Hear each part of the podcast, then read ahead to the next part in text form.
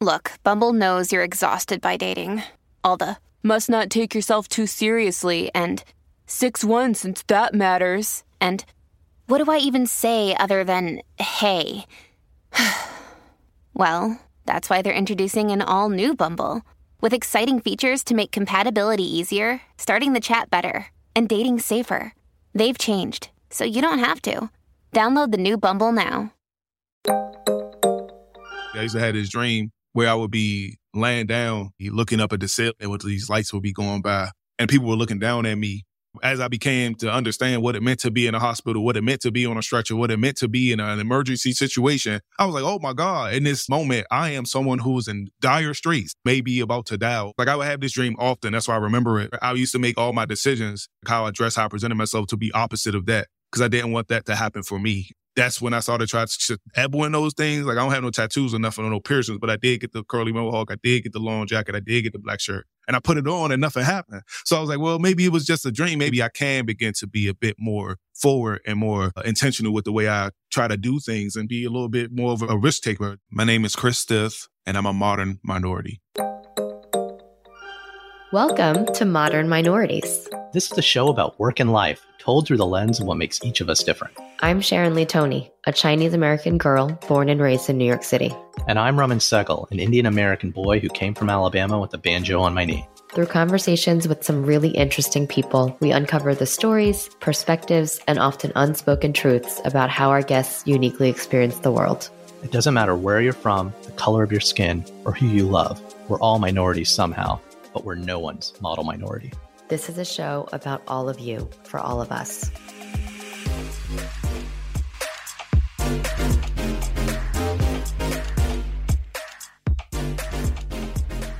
Today, I'm talking to a good friend and colleague of mine, Christopher Stith. Kris is the founder of Kris Stith Works Creative. He is a DC native who has won multiple awards in photography, in painting, and in podcasting. He's also a podcast co-host of Beyond Hood and Evil, which is a great, great show. Um, and we will definitely link you guys to that in the show notes. He and his co-hosts are hilarious and they talk all about the Black experience today and really just go into everything from their own lives and their own perspectives and what's going on in the news. What I really love about Kris is when I met him, he was actually a student in one of my classes and he always asked such insightful questions, but he was also kind of the class clown. So he kind of came across as being super funny, but then really thoughtful at the same time. And he had that combination of things where I was like, where, like, what is this guy's story? You know, where did he come from? What makes him think this way? How does he approach things? And now I have the pleasure of actually working with him. Kris does some work for us at my agency, SLTC. Um, he's a he's a fantastic designer and a great video video editor. And so knowing that he had a podcast too, I was like, Hey, do you want to just come on and let's just turn on the mic and chat a little bit? And I'm so glad that I did because just from sitting with him for about an hour today, I learned so much about Kris's upbringing. I learned that he had a twin brother, which I didn't know, but I also heard a lot about the community and the neighborhood that he grew up in in DC. And he shared a lot about some pretty traumatic experiences that he had seen as a young child, which I think really helped to form the other decisions that he made to focus on art and focus on creation and in many ways to take that forward and to establish a legacy. So I think you're going to love Kris. I think you're going to think he's really funny as well. But I think you're also going to find that he's got some really great insights about art and about life and about humanity in general. So with that, I hope you enjoy my chat with my new friend, I guess my old friend, but now my newer, a better friend, Kris Stith. Hi, Kris. Thanks so much for joining me today. I'm happy to be here. Yay. It's been a long time in the making too. Like I feel like I've I've heard about Beyond Hood and Evil for months now. Yes. And the minute that you had mentioned it, I was like, I got to get Kris on onto Modern Minorities, just because you know our paths have crossed in different ways, and and here you are sitting with me. So, without further ado, I have a quick question for you. It's the same question we ask everybody. Mm-hmm. Kris, where are you from? Uh, well, that's such a epic question. You know, haven't heard that Yeah. one before. Uh, right. so it began with when a man loves a woman, they um, no. Uh, so I'm from Washington D.C., born and raised. I'm not somebody that says they're from D.C. and they're actually from Virginia or Pennsylvania or right. Silver Spring. I'm I'm literally from Washington D.C. Grew up in Anacostia, Southeast, in the Barry Farm, Parkchester area. Went to D.C. public schools. Went to Duke Ellington School of the Arts, and went to American University. Like I, I spent my whole educational career Yeah. in D.C. So Yeah. you know- well, your whole life, basically, right? M- more or less, yes. And and Yeah. it was it's been an adventure. You know, I've seen DC transform from what it was to what it is. It used to be Chocolate City. Now it's like Mocha Mhm. Latte City, turning into Pumpkin Spice City. So it's very interesting to see the transformation, the transmogrification of Washington DC. All the different, all the different shades and, and flavors of uh, lattes, right? Exactly. Yeah, every season. So when you tell people I'm from DC, do you ever get asked, "Well, where are you really from?"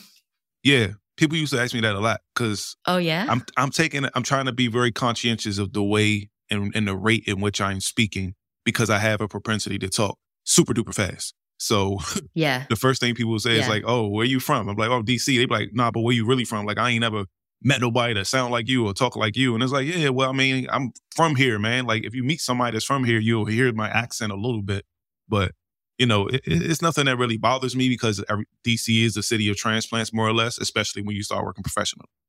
Yeah. Like so when you talk about the the speed of talking, is it because people within DC don't speak as quickly or they do speak quickly? Uh, Specifically, people from the south side or the southeast side of DC, in my experience, and from what I've seen, hmm they typically talk like this. You know what I'm saying? Like Oh, it's like a mm, slow, a little drawl. It's almost like a little like a gruffness to the voice when they talking, you know, and it's like I don't Yeah. have that gruffness Yeah.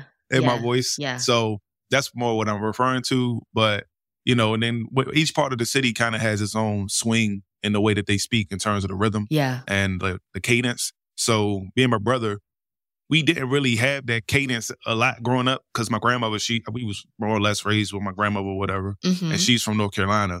So I have a, a like a southern drawl Got it. Yeah. to a lot of my words. Like some of my words come out round, Yeah. but then some of my words come out sharp. Yeah. So I've noticed that about you. I have noticed your southern drawl and I didn't realize until just this moment that you're a native DC person because yes, I don't think I actually know any native DC people besides you. Well, I don't know. That's a go. that's a very big comment. I'm not sure. I might, but yeah. I, I kind of always assumed too that you were from the South or definitely had Southern roots. yes.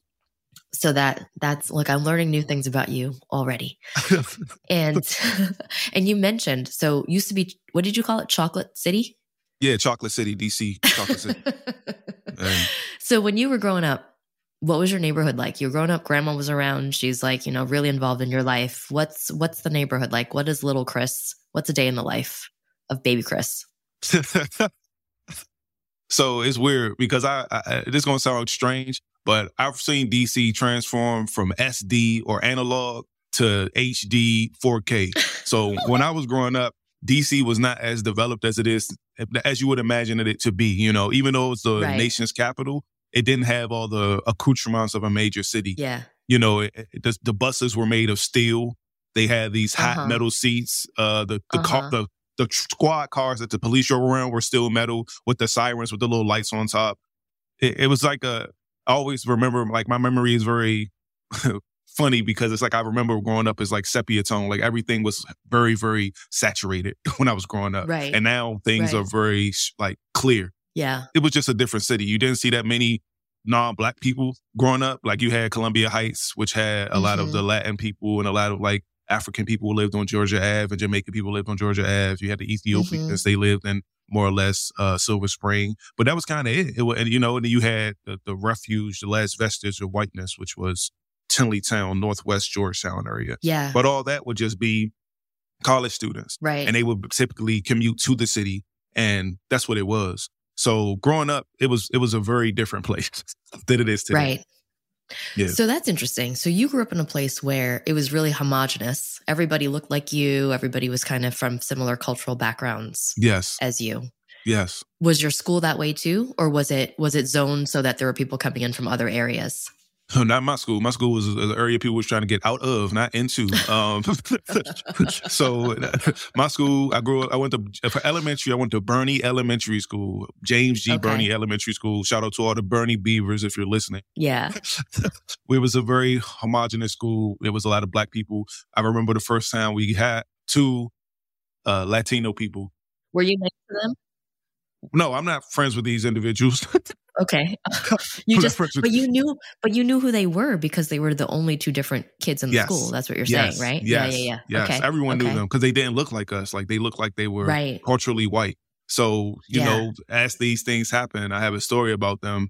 Uh, they they became a bit too comfortable with the community they were living in and started using choice words, and that quickly led to them being uh, physical reprimanding for using the wrong words in a very familiar way. And everyone, and now as you get older, it's like, but they weren't even white. Like they were Latino. It's like, yeah, but they didn't look it, and we didn't know. So like you didn't know what a Latino person was. You didn't know what a Hispanic person was, you know, because it wasn't common in our area. You know, I still remember Yeah. the first time I met a, a white guy was when I was um, in FLY, um, facilitating leadership in youth.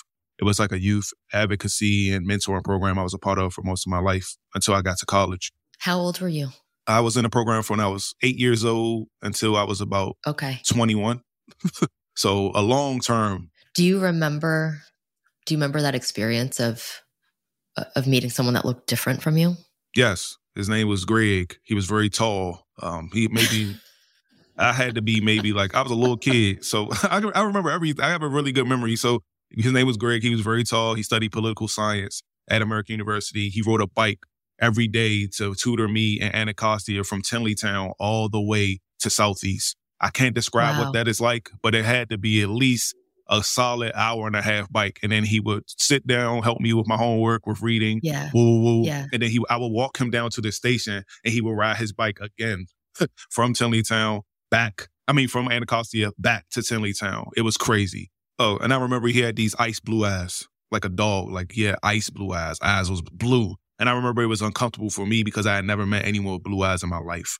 So Yeah. it was like looking at a White Walker from Game of Thrones. Like that's what it was like. It was like, yo, what the? F-? And I remember I had a hard time looking at him. And one day he was just like, man, you never look at me, man. What's wrong? And you know, back in the you know nowadays they'd be like, oh, he must be autistic. But it's like, nah. I just told him I was like, Slum, your eyes are super blue, and it make me uncomfortable. Looking at your eyes, like I never met nobody with blue eyes. He's like, "Oh, I didn't even think about that." I was like, "Yeah, it's not a problem. It's just letting you know, like your eyes were super blue, like ice blue." So, yeah, man, it was crazy. That is fascinating. So after after you reveal that to, to Greg, like I feel like I know Greg now too, just what you said about him. Yeah. But after after you tell all this to Greg, does your relationship change at all? Not really. If anything, Okay. it was like we became closer because he was my mentor for about, I want to say two, three years, which is a, well, tutor mentor for like two, three years before he Yeah. transitioned to do something else. So he just became more candid with me and telling me about stuff, trying to teach me things, Mhm. giving me more life lessons as opposed to educational lessons. So Yeah. that was the cool thing. That's amazing. And then going back to the two the two kids um, from El Salvador from your school, Uh, did you ever hang out with them? nah, nah, No? wasn't my Okay. speed. Not, not at that time. Not, it wasn't my speed. Like they were, they were different than me and my brother. Like I had this thing I used to always say, man, I'm going to college. Like I'm not trying to get caught up with y'all, man. Wait, what? I don't understand. I'm still not. I feel like maybe I'm just not grasping. Why were they just were they like rebels or something? They were like, So I'm trying to say No, it without yeah. saying it. I'm trying to say it without saying it. Yeah. So Yeah. I grew up in a very a rough area around a lot of people that had to make choice decisions mhm. to do what they did, had to do to make a way out of no way. And the way I chose was education. yeah, A lot of my peers did not choose that. So I had to be very ch- careful with who I spent my time with outside of school. That's the best way I could put it. People was people were tough. Well, that's I want to I want to hang on that for a second. That's actually a Mm. critical point. So I kind of like you. I didn't grow up in DC. I grew up in New York City, hmm but I grew up around Chinatown. So growing up too, everybody around me looked like me. Like I didn't Mm. think of myself as a minority. I had I didn't really have a concept of that. I didn't really even understand what that meant until junior high or high school. So like my, but my earlier years, like everyone was Chinese. Everybody, you know, basically was from a similar village as my grandparents. Everybody kind of knew each other in one way or another. And like you, it was, you know, some parts were pretty rough in terms of like lifestyle and choices and, and other things. And, mm-hmm education was always really key for my family as well. Like that was, I, I, think most immigrant families or most, you know, minority families, that's how you can get a leg up. That's how you can succeed. That's how you get yourself out of the hood, right? Basically, that's, that's how you get yourself out of Chinatown. Like you got to earn your way out. You got to get a college degree. You got to, you got to get a great job after that. And I too, not till I was probably in junior high school, saw things around me that people were doing at a very young age that I knew was wrong or or that just it was kind of beyond my ability to even think about getting involved with like everything from violence to even you know drugs at a really young age like just things that were so counter i think to what i was learning from my own family and at home because i did have thankfully i had a great structure around me mm. and so talk more about that because I think that it's those critical moments, right? Like there's Kris Stith, who you are today, and we'll get more into that in a couple minutes. Mm. But there's a different, like, if you had like a parallel universe, kind of like a Loki kind of lifestyle or whatever, you know, the Avengers, like you could do like different time warps, there'd be some different version of you that maybe made two different decisions. Yes. And you could have been on a very different path. A thousand percent. So, what was that like? Like, what does that take when you're eight, nine, ten years old? You know what? What are some of those stories from that from that time? Man, so it's funny you said eight, nine, ten. Like I remember in kindergarten. Oh, okay, even before that, yes, yes, yes. So it's like my my school or my where I grew up was different. So yeah, let's let's break it down grade level by grade level. It's like a little marquee event that lets me like I had to make a decision. Because I remember when I was growing up, mm-hmm. I used to always think about this is gonna sound like a lie, but it is not. Like, let me take it back. Let me, I'm getting ahead of myself. So in kindergarten, I remember I worked walked in first day of school. I didn't go to preschool in my community. I went to preschool in another area in Fort Washington. Yep. So that's a lo- like a little bit of ways from where I grew up. So I was around a lot of mid, middle up, like middle class kids. That makes sense. Mm-hmm. So then for elementary school, we ended up going to school in our community so everybody already knew each other from pre K. And they also knew each other from playing in the neighborhood. Yeah. Me and my brother did not play in the neighborhood until we got to kindergarten because we always were at daycare. So right. we were literally the new kids. And not only were we the new kids, me and my brother looked markedly different than everyone around us because we were tall, very chocolate skin, clear face, big old eyes, round heads, and this big curly bushy head. Everybody yeah. else, no one looked like me and my brother. So we immediately, everybody's like, who are these two? Da, da, da. And then we come, hey, what's going on? You know, you got these sweet voices. Hi, my name's Kris. Yeah, it's nice to meet you. Blah, blah, blah. Like I speak like a storybook person because all I did growing up was read books. So I spoke yeah. the the Queen's English. I didn't speak English. I didn't speak right. AAV. I spoke the Queen's English. How are you? Mm-hmm. Oh, that's interesting. Right. Da, da, da, da. Spoke like that. So the kids yeah. immediately was just like, oh, these two mug, these two mugs, soft dog. They soft. We about to eat them. Like we about to beat them up. So, you know, me and my brother had to quickly learn uh, a diffusionary tactic to get out of the the rapid violence that was escalating. And my first day at elementary school, I remember I was walking around, had on my uniform. No one had on uniforms, even though it was a rule to have on uniforms in the school. So that already put my, my brother in this category. It's like, oh, these dudes weird, man. So I made my cardigan, my button up, my slacks, my little penny shoes. They like, yo, what is? And everybody else in Jordans, Nikes, jerseys, t-shirts, stuff like that. And I remember um, I was walking around and my little tie came loose from my shirt. And I remember this girl walked up to me and she took her finger and she, no, she licked my chest. And I was just like, what? Yeah, I was in kindergarten. I was like, whoa. And I, you know, sensory overload, like, what's happening? what's happening? And I was just taking it back. I was so taken aback. I was like, whoa. So I had to make a decision, like, what am I doing in this situation? And I was just like, run away. So I remember I just stayed away from her for like three years. Like every time I see her, I would turn the opposite way. I was like, man, I don't know what's going on with her, man. She's different. Yeah. I don't know what she wants yeah. with me. I mean, that's kindergarten. First grade, I had the the privilege of learning what it means to get beat in public. So The oh kids Oh were, were acting so. One of the kids was acting so bad. Somebody mother came up to the school and literally beat him in front of the class. He got a whooping in front of everybody. And I was like, and you know, again, sensory overload. Whoa, I didn't even know that could happen. So I'm on my p's and q's always. I'm like, I don't want to get beat in school. You know what I'm saying? My mother lived up the street. She'd come down here if I was acting crazy or something. But me and my brother also had a very good temperament to us. Like we weren't wild kids. Second grade, I remember everybody started talking about sex. Literally, second grade, talking about they doing this, they doing that, they doing this, they doing that. And I'm just like, huh? Like, like me being a learned individual, I'm like, that sounds impossible. Like, what are you talking about? Like, Yeah. like, what are you Yeah. talking? And that, and I'm talking about like graphic, graphic, graphic things, like graphic. And it's like we in second grade, Yeah. and I had to make the You're decision. seven. Like, I mean, seven years yes, old. yes, yes. But it's like everyone's in on it. Holy moly. All the students are in on it. It's a common thing. In third grade, I had my first experience with someone that I knew committing suicide. So I learned that death What? is finite. Soon, it was suicide or murder. I, you know, we never, I ain't never really learned the details, but I'm just going to say uh, if somebody died in my class and I was in third grade, and that's when I realized life is final. Like it's not like a video game. When you die, you die. You dead. You gone. It's no coming back.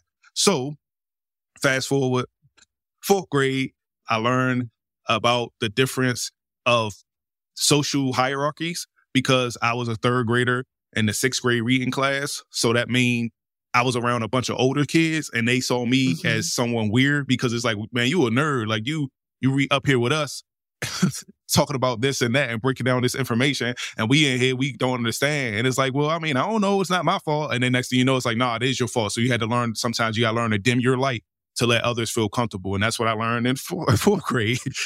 and in fifth grade, I learned about when your when your body changes and you become you start getting big. Because by the time I was in fourth grade, I was already like five feet tall, so I'm as tall as my teachers. So like I had a different experience than everybody else in the class because I, my body was changing before everyone else's. So I was much bigger than Mhm. everyone. And then sixth grade, that happened again, and then I learned about again about like I, I learned stories of how certain girls are different than other girls because uh, some of the girls in the class began to proposition teachers about entering into relationships with them and we're in sixth grade. So it's just like Wow. that was my elementary school experience. Like i could say it's like it was like a crash course in real life social interpersonal relationships choices and what you do dictates your outcome.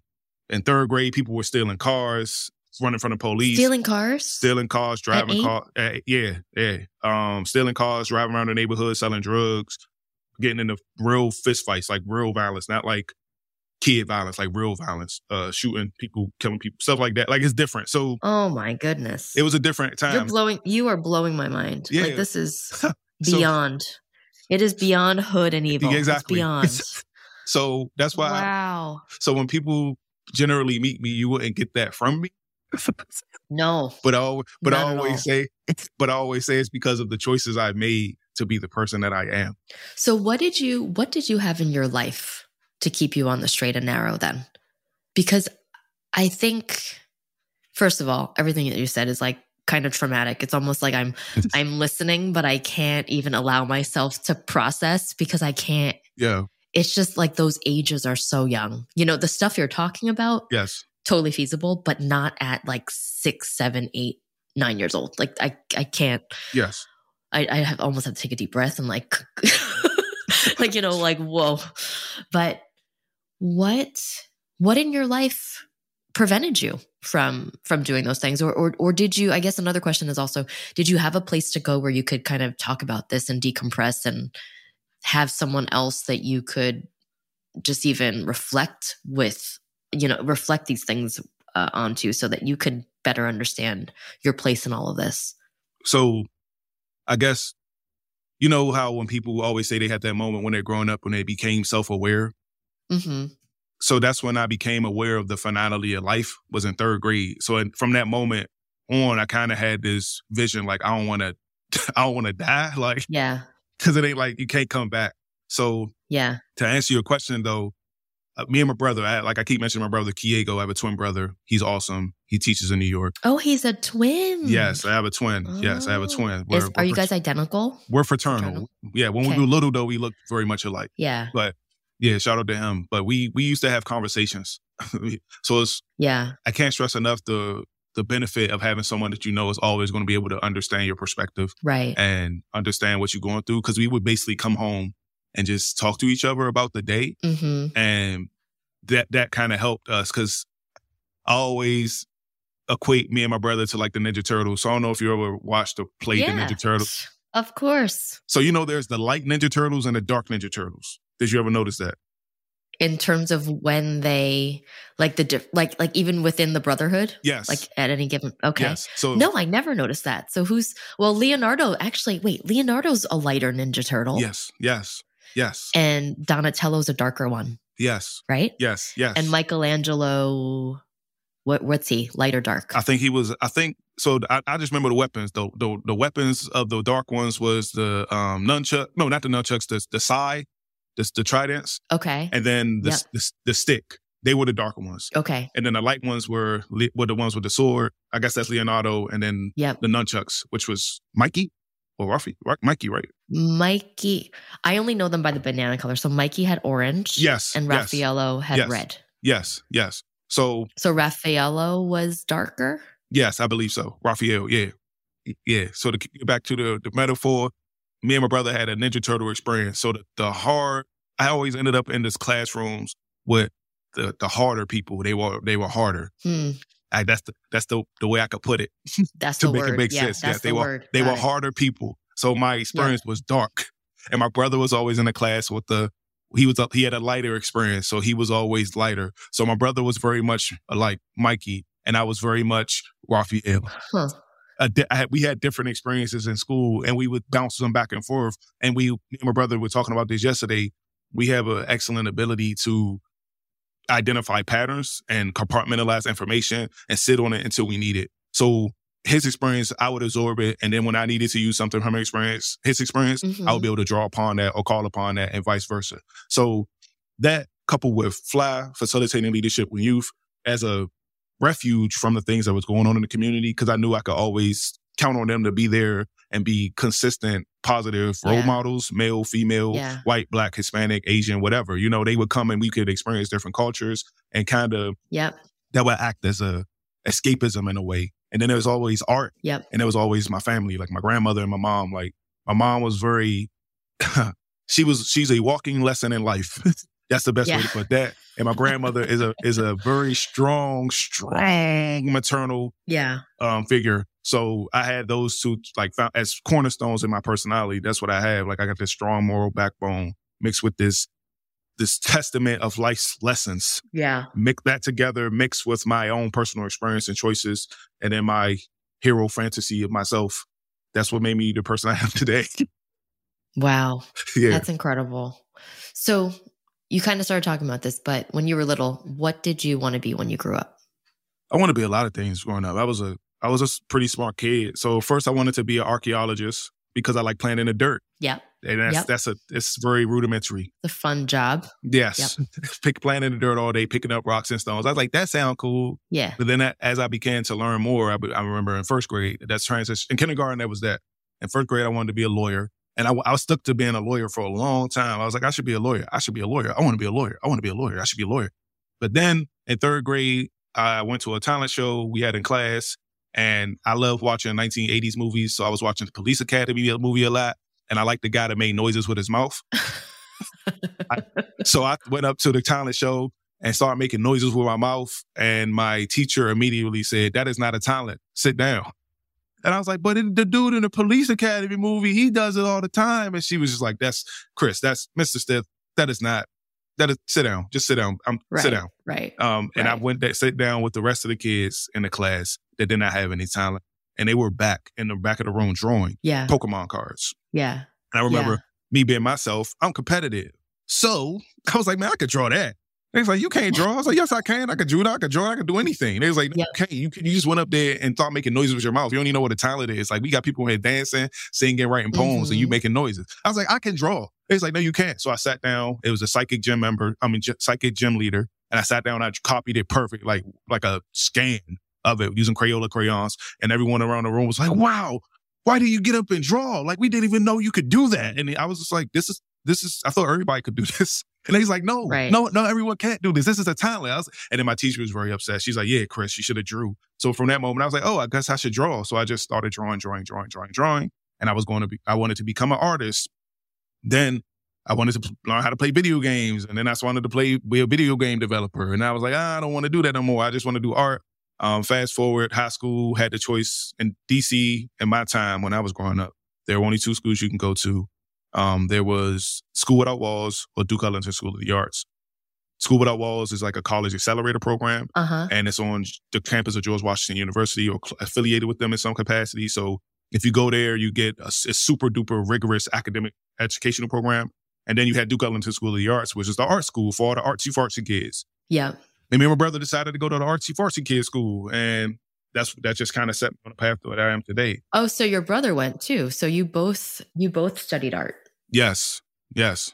So, and that's how I became Interesting. the person I am today, and I ended up doing graphic design. All right, all right. Hold on. Pa- pause. Pause. Pause. Pause. We're, we're, we're you know we're, we're getting there. We're getting there. So when when the two of you guys decided you wanted to be artists, did Grandma have anything to say about it? Did Mom have anything to say about it? Like, what was their response to that? My grandmother was a, a, a infinite, a limitless bounty of support in all endeavors. Whatever me and my brother wanted to do, she always supported us. So Grandma. she saw, yeah, she saw that we had a like a predilection for art, hmm and she she used to buy us drawing books all the time, art supplies, That's drawing great. books, art supplies. Yep. So she just supported because she was just happy we was in the house and we wasn't out there Right. Yeah. doing the things I described to you earlier. Of course. Yeah. Yeah. Because Yeah. you know, for all intents and purposes, like me and my brother could have been crazy people. Like we could have been r- a real problem in the community because it's not Mhm. like you know we had a we had a lot of natural gifts. Yeah, because first of all, there's two of you. There's two of Yes. you, and you're giants, right? Like I met you in person. Like you are. Yes. How tall are you? I'm six five. Yeah, you. you are a giant. Yes.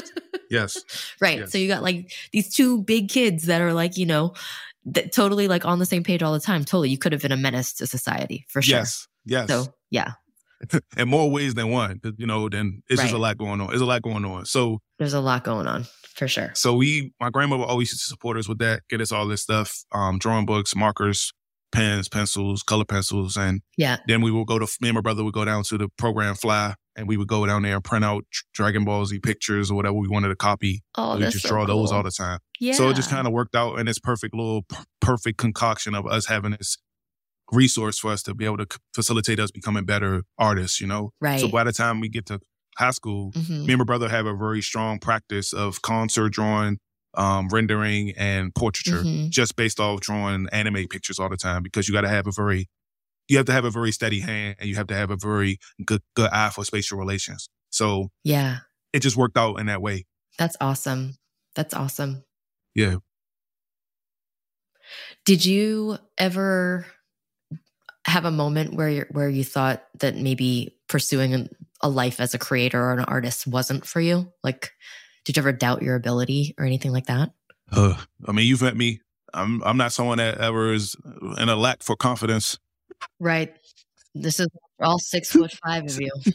So I I am someone who has always had a great belief in who I am. The only times I've ever had a doubt in what I should be doing uh will be more on an interpersonal relationship or who I identify as in the world because of how people see me versus their perception versus my reality, I would say. So those are the only two areas where I've ever struggled, I would say, especially coming up. Uh, but as an artist, I always thought I was the best and I always wanted to be the best. So when I saw people who were better than me, yeah. as somebody that's super competitive, I always want to push myself to be better Right. than that person or on that level. So yeah, like that, that was something I, I learned fast when I went to Duke Ellington because I was around so many people that were better than me. Yep. I can't describe the when I went to school. Me and my we all uh, our whole class we all described 2009. I'm dating myself. I don't care. 2009. That's the best year that Duke Ellington had in terms of artists Yep. because everybody was a monster. We all had this insatiable desire to be the best one in the class, and that that was a, a practice that we learned from the people that came before us because we were competing with them when we was in ninth grade. So we would see the upperclassmen and be like, I want to draw like this person. I want to be like Dexter. I want to be like Daniel. I want to be like Niles. I want to be like Joaquin. I want to be like, you know, you know, all, all these, I want to be like Indy. I want to be like, like they're so good. I want to Yeah. be like, well, you know, we had these people that we could look to directly that were our age and see their ability and where they were Right. and how we wanted to be at, the- at, at or above or exceed their levels. So Yeah. yeah, that's I think that's so important. Like I think that Yes. the people that you surround yourself with at any age and and within any any talent, any industry, any craft, those are the people that are going to push you to be better, right? And Facts. having having an environment like Duke Ellington, Ellington School or anything else is a is is a way that you can gather all of that talent together so that you can learn from each other and grow from there. hmm It's really a special thing. Did you and your brother ever compete, like for to be the number one artist in school or otherwise? Yes, I mean, and Yeah. yeah, my brother, that's my rival. You know, we always say that to each Yeah, other whenever we do something new or discover a new style, be it uh, music, writing, Yeah, education, uh, abilities. You know, it's a, it's immediate. Oh, you learn how to do that, huh? All right, check this out. Check this out. You see Yeah. that? You see that? You check this out. So that yes, me and my brother pushed each other, but we pushed each other in different directions as well. So for me and my artistic practice, I became someone who was very much enamored with like realism and painting and trying to be. So my friends, my friends now, they all call me like the joke, jack of all trades, because it's like it's not a, it's not many tasks that I can't complete at a high level. hmm But my brother, he's more of a specialist. Like he has things that he's just good at, and he's good at those things, and he doesn't have an interest in being good at things outside of that. If that makes sense. Oh, interesting. so that's one of the, the the key Okay, differences in our personalities. so he stays in his lane, and you Yes. are, Yeah. you know, you're always trying to dabble in the next thing. So, Yes. what are you? What are you most uh, interested in now from an artist's perspective? Like, what what types of things have you been animating or drawing or creating? Well, if I'm being honest, I, I just did a painting. I'm trying to learn how to do multimedia portraiture. Uh huh. So I put together a painting for a program called Soul. It's a student athlete accelerator where they mentor student athletes in the Washington D.C. and Los and California, New York, Pennsylvania, hmm and Washington State, and help them to understand the pitfalls of what happens when you're a student athlete. That's what it does. Yeah. So I did help them with a fundraiser. I put together a painting, and the painting was supposed to be a representation of the journey of a student athlete. So I'm someone who loves doing portraits. So I made this big five by five foot painting of a student athlete, and he was half. It was half of, made of a basketball, and the other half was like his regular a regular traditional painting, and then it had a tassel that I had to make out of yarn and thread. And I incorporated that into the painting. So I'm trying to figure out how to do more more multimedia pieces. Yeah. So that's the that was the latest thing I'm trying to dabble in. When you when you're making portraits, are you doing it for the person that is sitting for you? Or are you doing it for the world or are you doing it for yourself? So I had to have that conversation to my teacher, Mr. East, Mike Easton, in, at Duke Ellington School of Arts. He uh, told me that art has three missions or three vehicles of uh, communication. You have to commemorate, hmm to educate, or to I'm forgetting the third one. And I'm sorry, but I'm forgetting the third one. But it's commemorate, educate, and it's something else. I, oh, uh, Sorry, Mr. Easton. Yeah, he will remember one day. yeah, I will remember, but I will remember. But I, it might be entertain or something like that. One of those three, right? Oh yeah, yeah, that sounds right. Yeah. So of those three things, I've chosen to think that my practice is about commemorating or um, education. So those are the two lanes I always go into. So when I do a portrait or something or someone, it's Mm-hmm. ty- typically to commemorate them or an achievement they've done, or to try to illustrate something that's going on in the world and be reflective. Got it. Good answer. Tell me a little bit. I'm going to pivot a little because we Okay. like. I think art art's a big part of what you do, Yes, but now and so is podcasting. yes, And you have this podcast that I mentioned earlier, Beyond Hood and Evil. Mm-hmm. yes. Talk to me a little bit about what what you guys talk about, how it started, and and then I also know you guys have won like awards as well. So Yes. What's special about that show, and why should our listeners maybe go check you guys out?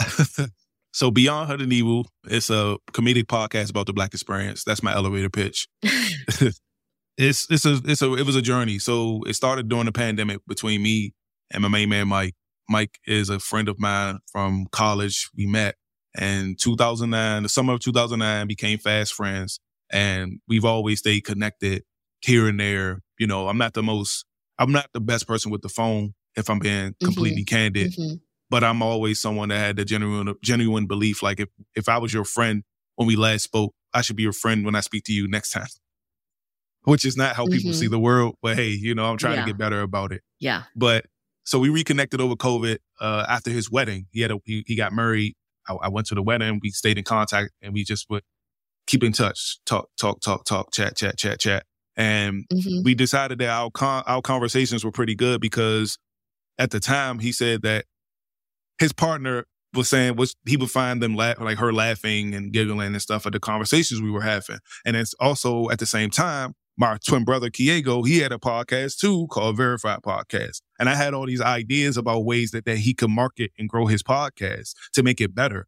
And he was just like, I'm not gonna do that. Once you get a podcast and then you do it on your podcast. And again, me and my brother being competitive, I was like, word, you're just gonna disrespect me? All right, check this out. I'm about to make my own podcast. so, so I was very, but when I was presented with the opportunity to do Beyond Hood and Evil with Mike and our buddy uh Javion, his name Jay, he's a very talented videographer, photographer that serves the whole country and Africa. He's he's really good. He used to work with Tobo, Toby Noegwe and all this other stuff. Like he's fire. Mhm. We were supposed to do podcast together. We were trying to come up with a name, and me being the wordsmith that I am, I was like, man, we should call it Beyond Hood and Evil, like the Nietzsche book, you know, because it's a philosophical podcast, and the original idea was supposed to be like Beyond was going to be Mike, and he was going to talk about wellness. Uh, Hood was going to be Javion, and he was going to talk about no. Beyond was going to be M- Mike and Jay because Jay was very religious and we wanted to incorporate that into the podcast. And then we had mm-hmm. Mike who was going to do more esoteric and wellness topics. And then I was going to do hood and evil because I'm somebody who's able to talk about a lot of things and can relate it to interpersonal stories and help it be a, reach a broader audience. So that was the original idea. Javion couldn't do it. Fast forward, me and Mike end up doing it. I just end up doing the whole thing, lion's share of all the work, like editing, mixing, recording, producing, branding, marketing, doing everything for the podcast, built the website, all the whole nine. Yeah. And then people just started listening, and it just they was like, "Man, y'all podcast is good," and I was like, "Word." Yeah. And that's it. Just kind of took off from there. What do you think has surprised you the most about the podcast?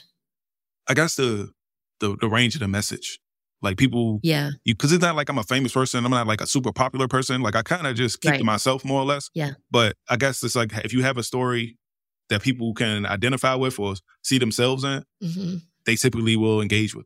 You know, So you didn't you didn't think that people would be listening. It sounds like I, I didn't really think people was gonna check it out like that. I mean, I know I, I know I was I'm a pretty funny guy. I'm very personable. I'm funny. right. Um, I got charisma. Yeah. Um, I got a magnetism to me, but I wasn't sure people were gonna hit, want to hear my perspective Right. on things that's going on or you know, I know I had an interesting story because anytime I would tell somebody my story, they would just be quiet. Sure. Sure. Yeah. and, that, and usually they're taking it back. And they're like, What Yeah. happened to you? That happened to you? That happened to you? It's like, hey, you know, growing up, it was different. I grew up in a different way. People just always taking it back by that. And they're like, Man, you should be such a different person. I'm like, Yeah, but I made I made the choice to be positive, and that's important to me. So Yeah. Beyond Hood and Evil, that's what Mike was too. He's he has a similar story to me, but his story is on the West Coast. So he had to deal with gangs and this and that and this and that. So that's what makes Beyond Hood and Evil Beyond Hood and Evil. Was Mike and I in tandem, we've always had that that energy, that synergy between us where if he's talking and I'm talking, we can always bounce things off each other. So much so, this is a personal story, then I stopped. We were we tried to become RAs together in college Yeah. and we interview we interviewed together for the position. So he and I both came in for the interview Like like a job share. as a as a tandem. No, not as a tandem. Like if you hire Mike, you gotta hire me. if Oh you hire me, you gotta hire. Mike. It was a weird. It was a thing. Like it was a real thing. We tried. You know. Uh, and the funny part, we actually got the job, so it was crazy. Like, So you both got the job? yeah, yeah. Did you yeah. share a room? Like how does no, that work? definitely not. Definitely not. Definitely not. You know, I'm, I, I, that, that, that the job didn't work out for me. Let me put it like, but but Mike was able to stay on. So yeah, Oh, you got fired as an RA. I I, ain't, say- see. I ain't get, I ain't get, I ain't Okay. get All fired. right. I never, I never was fired. Never was fired. I had to, um, I had to unceremoniously resign from the position. That's the way I like to put All right. That's what Yeah. that's what we're gonna put on the record anyway. Yes. Yes, I was a different guy. That's funny. Yeah. So you've come a long way from who you were back in kindergarten. like this is it's it's it's, it's like a, a real journey. If you were to I'm trying to pick a like a version of Kris, but if you were to go back to the younger version of yourself. So let's say it's like third grade. Like you've Mm. you've been in this elementary school now a couple of years, you've seen a couple things happening. Third grade was when I, I can't I'm still processing, but like the first time that you really experienced one of your friends dying, right? Mm, yeah. What advice would you give to your younger self? If I had to give one piece of advice to my younger self, it would just say to keep going. I mean, it's that Mhm. that sounds very rudimentary, but it is. It's like so that's what it is. Like it, you can't let it bother you. And some sometimes stuff. I mean, generally things really didn't bother me, and that's still yeah. to this day because I have learned to compartmentalize a lot of things. So it's like, oh, that's okay. It's just something that happens. It's just something that happens. It's something that happens. But Right. I guess if I had to tell him, it's like, man, just keep going and keep doing you. Like it's going to work out. Like don't have, don't worry to think what other people think Right. about what you're doing or how the path that you're moving. You know what I'm saying? And Yeah. don't be scared to take risks because after after that experience, like I became very risk averse. Hmm. Cause you know, I was like, man, you could die, you could die, you could die, Makes like you could die, yeah. you know, you could die. Yeah. So it's, it just became a thing in my mind, like I don't want to die, I don't want to die, I don't want to die. so Right. you know, so much so I used to have this. This is gonna sound crazy. I used to have this dream, um, a reoccurring dream where I would be laying down, and I would be looking up at the ceiling, and with these lights would be going by, lights would be going by, lights would be going by, and I, I didn't know what, how I was moving, but I was laying down, and people were looking down at me, and I didn't know what was happening. And then I, as I became to understand what it meant to be in a hospital, what it meant to be on a stretcher, what it meant to be in an emergency situation, I was like, "Oh my God!" In this in this moment, I am someone who is in dire straits. I am someone who mm. is who may be about to die or need to be rushed in some capacity to this place. And I remember I had this out of body type of experience. Like I would have this dream often. That's why I remember it. Like I used to have it often until I got to college. I used to have this dream a lot. I'll be looking down on myself and I'll be this, I was this tall dude. Um, I had like this big, this big early mohawk hairstyle. I had earrings. I had shades on. I was in all black, black trench coat, black shoes. Looked like one of the singers in Jodeci. Like I looked like that. Mhm. And I was just, and I remember I used to make all my decisions, especially like how I dress, how I presented myself to be opposite of that. Cause I didn't want that to happen for me. right. Cause I was like, I can't be that way. I can't be that way. I can't. So I had this, real, I had this very solid image of what it meant to be in dire straits. And I wanted to make decisions to be the opposite of that. But as I got to college and I started to explore like how I wanted to be as a professional and how I want to present in the world, Mhm. that's when I started trying to dabble in those things. Like I don't have no tattoos or nothing or no piercings, but I did get the curly mohawk. I did get the long jacket. I did get the black shoes. I did get the black shirt. And I put it on and nothing happened. So I was like, well, maybe it was just a dream. Maybe I'm outside of that now. Maybe I can begin to be a bit more forward and more uh, intentional with the way I try to do things and be a little bit more of a, a risk taker, a, a, a- someone who's willing to take take risk and go on journeys and stuff like that. So Yeah. yeah, Mohawk, huh? Jacket. yes, I need to I need to see a picture of this. Yeah. I look like Patrick Mahomes. It, it ain't real. It ain't real till till you till you got a picture of it. I said a picture. I like. I look like Patrick. I was Patrick Mahomes before Patrick Mahomes. You've seen the Patrick Mahomes haircut? It look goofy. Yeah, that's how I look. That's how I look. Yeah. Like you him, created the trend. You did Yeah, it. You did I did. I did. Well, Kris, we've covered so so much. And one of the last things that we do with all of our guests is we put them through a speed round. You ready? Are you Sure. ready for speed round, Kris? Yes. Stith? Yes. Yes. Yes. Yes. Awesome. The correct answer is no one's ready for speed round, but I think I got a pretty good feeling about you. Okay. so here we go. What is something, sorry, what is one thing about you that no one expects? One thing that most people don't know about me that they wouldn't expect is that I am a business owner. Stithworks.com. Check us out. Oh, that's a little plug right there. what is a what is a book, a movie, or a TV show with characters that you relate to? Um, Orson Scott Card's Hart's Hope. I always saw myself as the sink. Wow, you're so deep and you're a reader. That's really interesting. what what is your favorite mom dish? My favorite mom dish is oyster stuffing. Oyster stuffing. That sounds so good. Yes. Did she make any for you for Thanksgiving? I actually didn't make it home for Thanksgiving this year, you know? Oh, that's So, right. Yes. That's right. Because you moved. Yes. You moved out of the DC into the LA. That's Yes. right. What is your least favorite food? My least favorite food is swine. I don't dine on swine. Get that pork off your fork. Don't dine on swine. So you don't even eat bacon? I don't eat any swine at all. And if this is going to sound crazy, I'll make it quick because I know I could be long winded. Yeah. All my favorite rappers didn't Yeah. eat pork.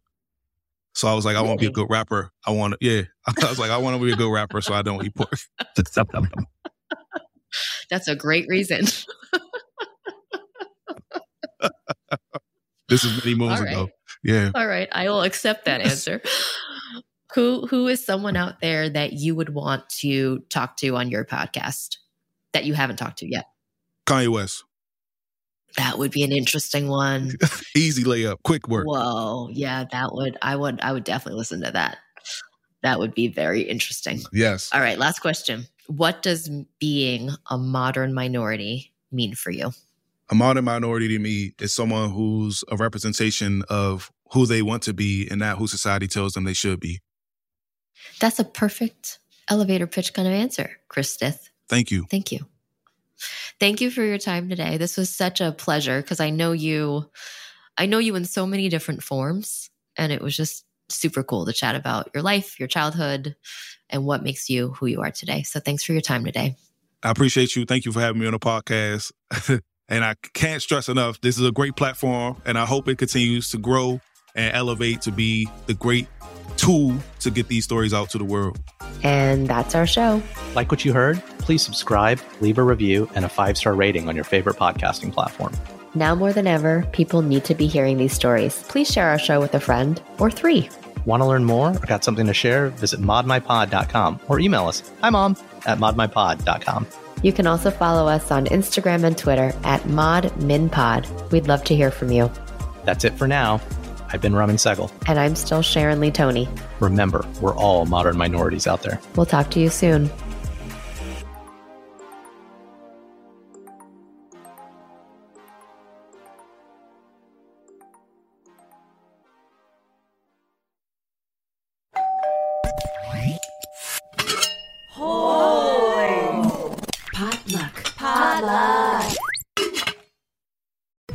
It is Ryan, and I was on a flight the other day playing one of my favorite social spin slot games on chumbacasino.com. I looked over the person sitting next to me, and you know what they were doing? They were also playing Chumba Casino. Coincidence? I think not. Everybody's loving having fun with it. Chumba Casino is home to hundreds of casino style games that you can play for free anytime, anywhere, even at 30,000 feet. So sign up now at chumbacasino.com to claim your free welcome bonus. That's chumbacasino.com and live the Chumba life. No purchase necessary. VGW. Void prohibited by law. See terms and conditions. 18 plus.